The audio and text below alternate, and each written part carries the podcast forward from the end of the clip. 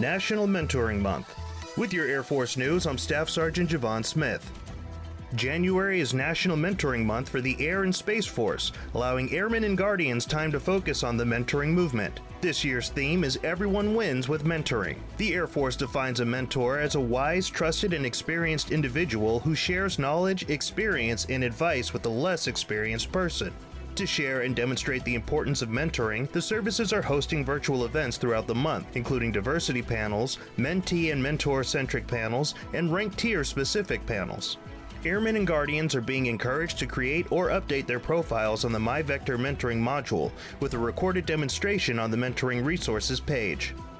More information about the virtual events can be found on MilSuite or on the National Mentoring Month website at mentoring.org.